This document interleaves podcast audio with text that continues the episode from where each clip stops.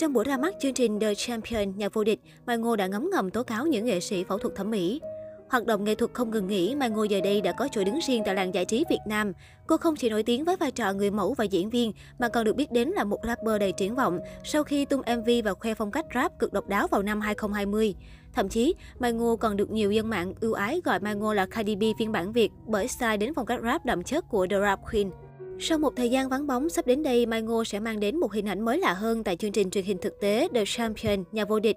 Chiều ngày 1 tháng 12, xuất hiện tại buổi họp báo công bố chương trình với tư cách là người chơi mùa 2, Mai Ngô đã thu hút sự quan tâm với phong cách ăn mặc giản dị, năng động cá tính. Cũng tại buổi họp báo, Mai Ngô đã có những chia sẻ về việc tham gia chương trình kể từ ngày cô góp mặt vào vòng casting của Rap Việt mùa 2 trước đó. Nhìn Mai Ngô bự con như vậy thôi chứ thật ra bản thân Mai Ngô rất là nhát. Mỗi khi đụng chuyện là Mai Ngô sẽ trốn vào một góc khóc thôi chứ không biết làm gì, để rồi bình tĩnh tìm hướng giải quyết. Ban đầu khi nhận lời từ chương trình, Mai Ngô cũng có chút băn khoăn vì ngay sau mùa dịch.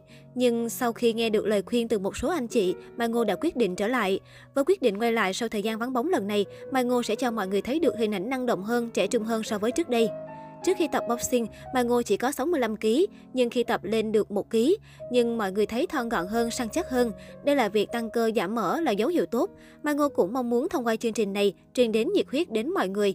Mai Ngô chia sẻ thêm.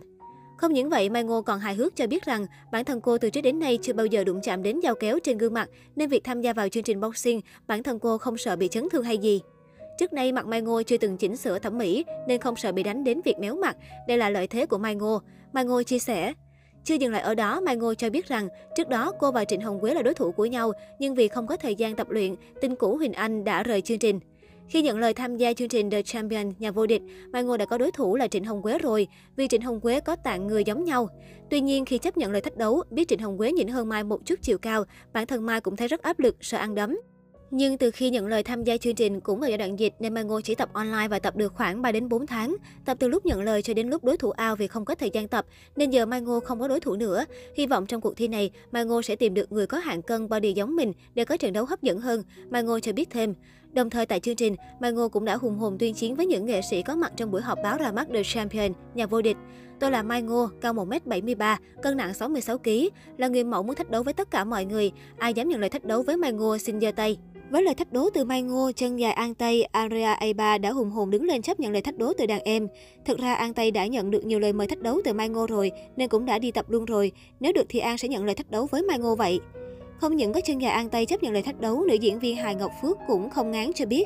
Phước thì có 1m55 thôi, nhưng nếu chị Mai Ngô đã nói vậy, thì Ngọc Phước cũng xin nhận lời thách đấu thôi.